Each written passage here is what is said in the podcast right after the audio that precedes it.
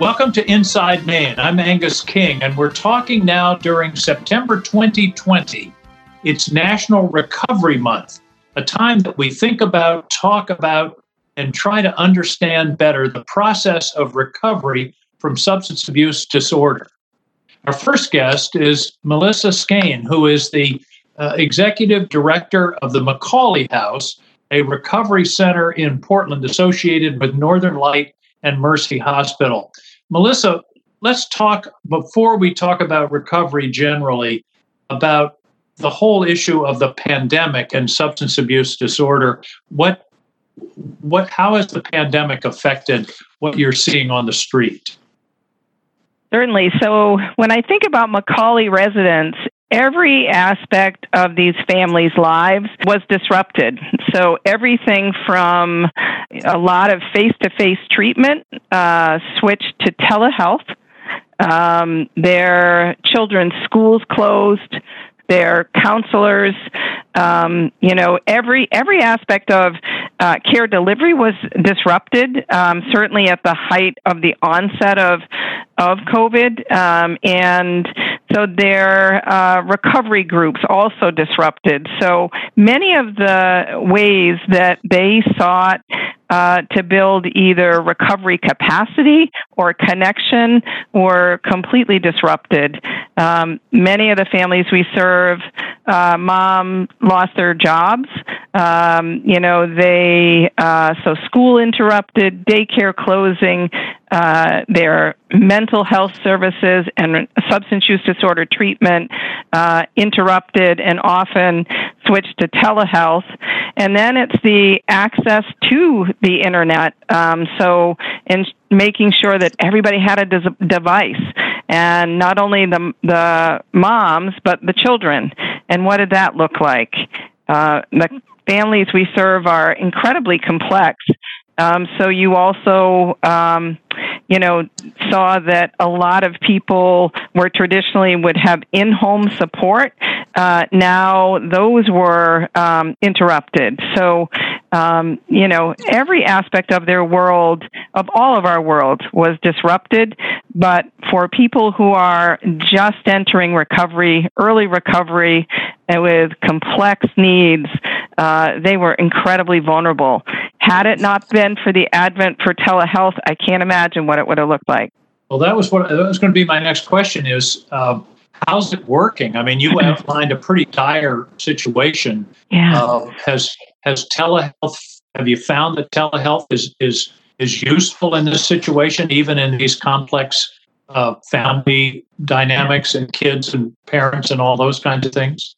Absolutely. You know, one of the things that I've watched is, you know, two things really. Being part of Northern Light Mercy, we have learned a lot about COVID. Um, so learned how to, you know, so many of the social distancing, masking, hand washing, all of those um, really are hardwired and very much a part of uh, the family experience at McAuley. Um, and we have are grateful for the support of Northern Light. Um, you know, the the telehealth component. You know, right now you do see a hybrid of services. Uh, you are supporting those families with uh, the use of telehealth, and then some that are really high acuity may need face to face. But it's a both and, and I can't imagine, uh, you know, the loss of uh, telehealth uh, being able to sustain. You know, many of the families we serve may have as high a level of care as a virtual residential uh, treatment. That it's truly external providers that uh, pro- provide you know targeted support for both mom and uh, children. And without that, you know, we wouldn't have the desired outcomes. We really would not have families maintain their recovery. Well, one, but you know, you're in Portland where there's pretty good bandwidth. Right. I mean, one of the real issues statewide mm-hmm. is a lack of broadband. Uh, you, you, know, telehealth only works if you can if you can connect. Uh, Absolutely. And a lot of rural people, uh, even if they can afford it, uh, have you know they just the service just isn't there or if it is it's it's, it's unaffordable so that's that's sort of a separate issue but that's something there's a group of us down here mostly representing more or less rural states like maine west virginia uh, arkansas the Dakotas, Nebraska, who are really working on broadband. I think that's one of the most important things that we can do in Maine, particularly serving people, you know, outside of the communities. Um, how about the the prevalence uh, of of substance use disorder? It, has it gone up? Has the isolation and the lack of social communication uh, generated additional cases? Is there any way you can get a handle on that? Certainly. So, you know, if I were to think more broadly, uh, Mercy uh, Hospital has a rapid access medication assisted treatment uh, effort uh, in the emergency department, and then uh, with seamless access to ongoing treatment in our Portland location. Uh, and we did see a period where there was a almost like a calm before a storm uh, when the pandemic initially hit. Uh, we did not have as many people coming to the hospital, as many people seeking help. Uh, that has shifted in the last, um, you know, probably three to four weeks, where we are seeing um, some pretty significant uh, volume with people seeking help. Uh, McAuley residents did not stop taking referrals at all during the uh, pandemic, um, and we reunified families uh, at in March. So, you know that whole operation continued on uh, constantly adapting to what we were learning uh, from uh, the pandemic, from COVID 19. Um, but there definitely is, I would say that people are uh, really high acuity. Um, for those that are isolated, um, you know, they really are um, incredibly at risk. Um, so we're, we're really trying to understand what more we can do. Well, this is an important question because you know we, we our, our listeners are people all over Maine and and uh, general population. Does recovery work? We've got to talk about getting rid of the stigma, and there are something like 20 million people in this country in recovery who are out there functioning well in their communities. So, uh, you know, are you having some success? Absolutely. Um, so McAuley is a very disciplined program. It's a two-year length of stay, and you know, in the last uh, probably month, uh, Senator King, we have had um, some women graduate from the program, um, and they're one of the pieces that is wo- woven throughout the program is narrative therapy. So women write a lot about their journey um, and their key learnings around uh, navigating the pandemic and also maintaining and uh, continuing with their recovery. And family reunification is also a programmatic goal. Um, so we really um, we have great success. You know, we really um, we accepted people throughout. You know, from March on, and we'll continue to do that. Um, you know, we um, have had very, very little variation with people exiting. Um, people, um, I think if you remove barriers to care, barriers to a wide array of evidence based treatment, uh, and ensure that people are safe and their basic needs are met, the most complex families in Maine can flourish. We've proven that over and over again. Um, well, that, that's crucial, I think, to, to feel like there is some light at the end of the tunnel, both for, for people generally, but also for for individual families. Now, your program is residential. McAuley House is residential. Do you also have uh, a, a, more a different kind of uh, outreach that that serves more people? Yeah, so McAuley, we have a program in uh, both Portland and Bangor. Uh, we did open a second location uh, Senator King in, in Bangor and are actually looking at expansion in Portland. Um, so that really, uh, you know, serves a, a 30 families with, you know, 60 or more children involved. Um, the um, you know the hospital um, you know we have the rapid access uh, access. So people truly in the moment uh, can gain access to medication assisted treatment and ongoing care. Um, and we have uh, three to five uh, new referrals every week. Um, and we have uh, you know over a hundred people in that in that program. Um, we really encourage anybody who's looking for help to reach out. And if there's you know if we certainly have capacity today to serve more people in that program and work very closely with several uh, community partners um, in the greater Portland area. Well, if anybody doubts how serious this is, I did a little calculation this morning that given the number of, of overdose deaths annually in the country, 72,000, uh, that means we're losing about uh, five people while we're having this program. Mm-hmm. Uh, it's eight people an hour uh, nationwide, 24 hours a day. That's how serious this is. And in Maine, uh, it looks this year like we're going to be at least at one a day, uh, well over 365 people, uh, which is uh, just tragic on on all levels, from the, for the families, the individuals, the community as a whole. so, is your are there you talk about a two year program. Are there shorter term programs? Are there outpatient programs that show some promise? Absolutely. You know i think a real stabilizer for uh, you know uh, opioid use disorder is that access to medication assisted treatment.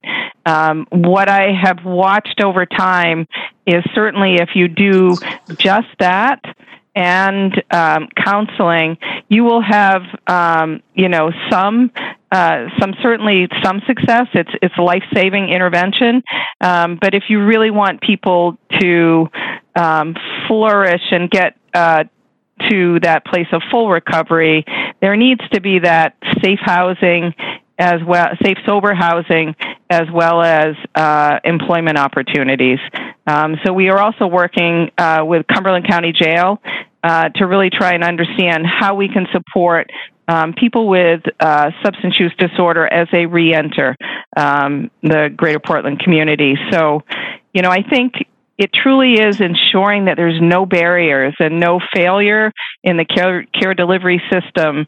Um, and that really uh, can prove to be quite successful.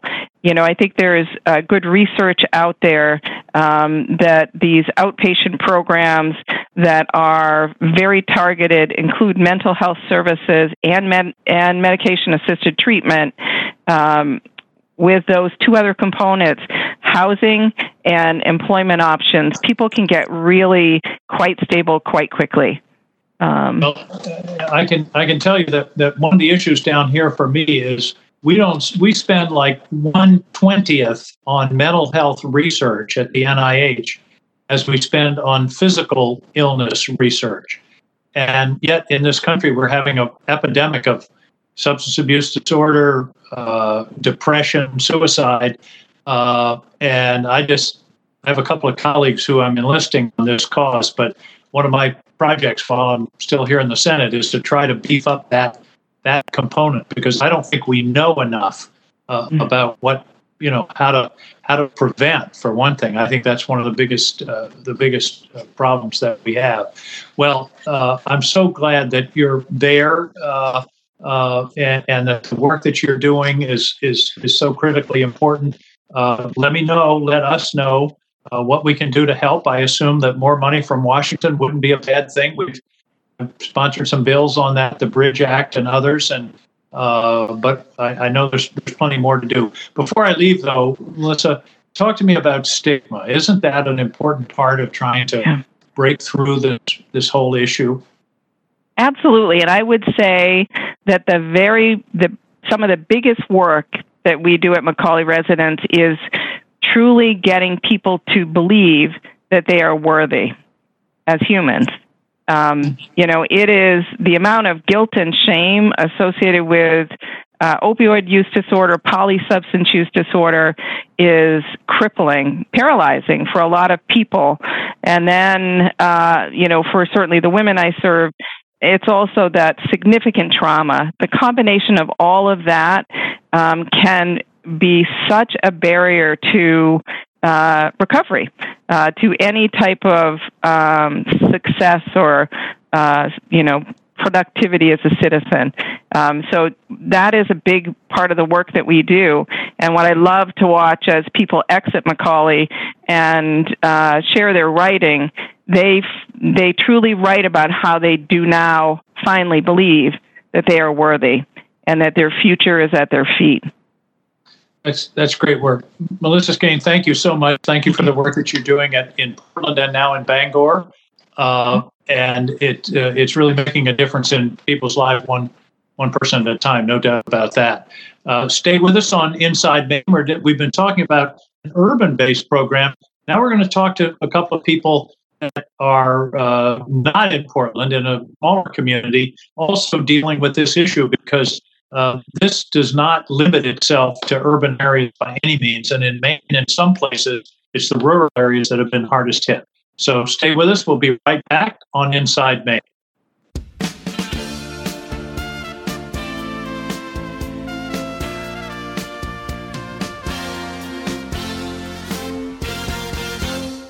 Welcome back to Inside Maine. We're talking today about recovery. It's National Recovery Month.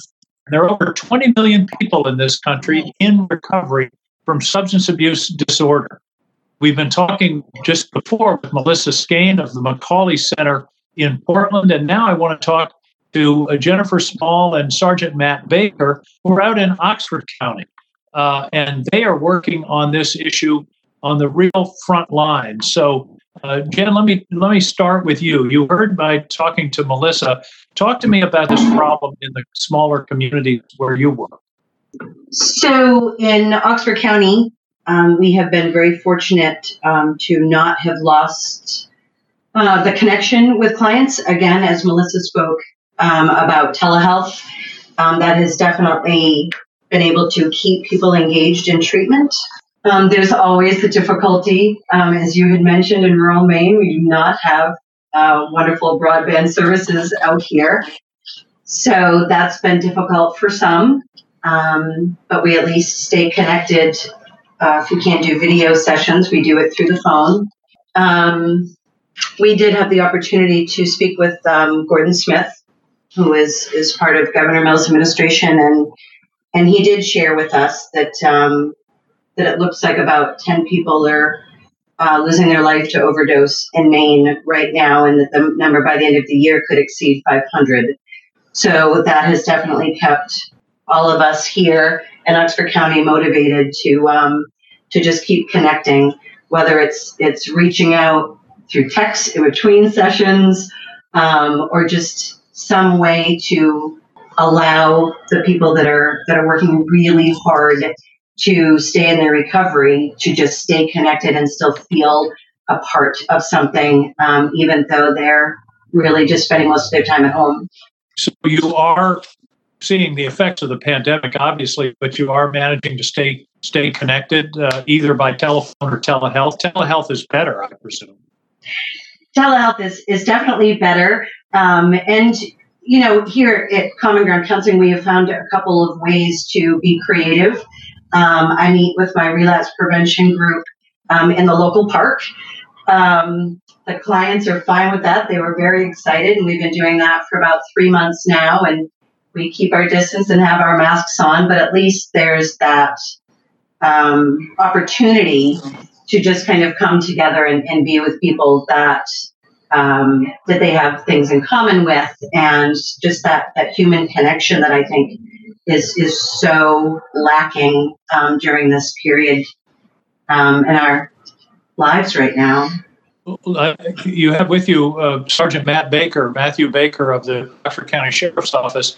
Sergeant Baker, uh, you're you're deeply involved in this. Talk to me about your engagement and, and what you see happening out there. Um, since this whole pandemic started, um, what I see happening is a lot of people relapsing. Um, a lot of people have lost their jobs, and uh, instead of keeping busy with work and things like that, they've been relapsing, uh, and we've had a lot of um, a lot of that occurring in the county. And uh, is there any special? Is there any way to reach those people? I mean, do they come back? Do they uh, reach out for help? Uh, uh, some some of the people do. Um, I've got a, a, core group of people I try to keep in touch with through text messages and, and things like that, or stopping by their house when I'm in the area. Um, but it's really difficult. Uh, people aren't working, they don't have transportation. Um, the internet service is really spotty in places, as you know, and um, it's just not a real good situation right now. So it's all the elements of a of a tragedy, uh, just all of those pieces put together. It kind of a perfect storm, as you will. Yeah, and and Oxford County has not been spared. I mean, the reason you all are sit, sitting there and doing this work is that uh, this is as much a rural problem as it is a Portland or a Bangor problem. Yes, Oxford County has been hit very hard by the opioid crisis. What about the the uh, idea of of recovery? I was talking with Melissa that that recovery works. Do you do you all see that? Do you have success stories and people you feel like are are uh, are getting a getting a grip on this problem and, and getting ahead of it? Yep. We're both about to say absolutely we do. Um, and those right, those are the ones, you know, we, we really hold on to in our minds because right, we need to keep our our motivation and our optimism. Um, but absolutely, um, both Matt and I uh, have the opportunity to work with people who are you know, two, three years of successful recovery, working full time. Um, their children have been returned to them from maybe child protective services, and uh, and they're doing well. Sheriff, let me talk about the, the county jail. My sense is that county jails have become sort of de facto, uh, not treatment centers, but uh, at least uh, emergency shelters for people that have these problems, but you don't have the resources. Is it still true that MaineCare stops at the jailhouse door in terms of resources for treatment? I believe it does. Yes. Yeah, well, that that really doesn't make sense. Where we've got people that have the need, uh, they're obviously in some kind of trouble with the law, and yet we don't have we don't have the resources. The best you can do is be a, a detox center. Correct, and there's only a couple of those in the state, which are very hard to get into. And I would love to share a story about um, detox services, if that would be okay, Senator King. I, please, please do. I had um, a young woman, late twenties, come in just on Friday, and was re- is ready. She says, "Okay, let's." You know, I've called detoxification programs, and I'm not having any luck. So we started calling together, and we reached out to one that's you know maybe um, an hour, an hour and a half from here in a different county and when we called, um, the woman was super helpful and said uh, for my client to just go up there to the emergency room. Then, when I had commented that she was from this county, she shared with me that um, the client would have to first, when she arrived at the emergency room, take a COVID 19 test and then wait there in the emergency room until the results came back before admitted to the, the detox unit. And when I asked about how long she thought that would take, she said between 48 and 72 hours. Yeah, that's ridiculous. It, exactly, because my client would be going through withdrawal, sitting in, you know, a waiting room for the emergency room. Um, you know, food, like I don't, it, it was, and I knew that, that the woman certainly, you know, was trying to be hopeful, but just hearing that information, um, because there are two counties that they that people do not need to go through that process. Um, but because we weren't in one of them, that's what the process would have looked like. Well, you, you can correct me if I'm wrong, but my understanding is I mean, if somebody is ready for help, they need it then. That is uh, correct. When they're ready to say, I need help, and you say, Well, I'm sorry, it'll be 72 hours or in some cases a week or two before there's a slot, you could lose them. Isn't that, isn't that correct? there is that possibility. It's a good possibility, yes. So are the are the facilities adequate? Are you able to to handle the demand in your in your area? Are you funded? Uh, are your patients funded through MaineCare, or how do, how do you operate? At Common Ground Counseling, um, we take private insurances, self pay, or MaineCare, um, and most of the clinicians here also have a soft spot. Um, and if someone really wants help and has no way to pay for it, we'll see them. We're not going to turn anyone away. Um, but so so we're able to meet the demand. But as far as um, more restrictive or higher level services, they just really don't exist. The detox services are sorely lacking, in my opinion. Um, oftentimes, when it comes to opioid use disorder, Senator, they will not take you because it, that's not life threatening to go through withdrawal from opioid use disorder. Um, some detox services focus on alcohol or, or benzodiazepines because withdrawal from that could lead to um, to death. So it's it's very difficult when someone is an opioid um, has opioid use disorder to be able to find a place for them to detox safely. We're talking about opioids, but alcohol is still a problem, isn't it, uh, Sheriff? Yeah, it definitely is. Um, it's still right up there uh, with the the opioid issue, uh, but it doesn't get the attention that the opiates do. Yeah, that's that's we, we can't forget that. I mean, that's a that's still with us and still breaking up families and uh, causing violence. And uh, I remember when I was governor and would look at cases for pardons, I was struck by the number of people that were had brushes with criminal law involved alcohol.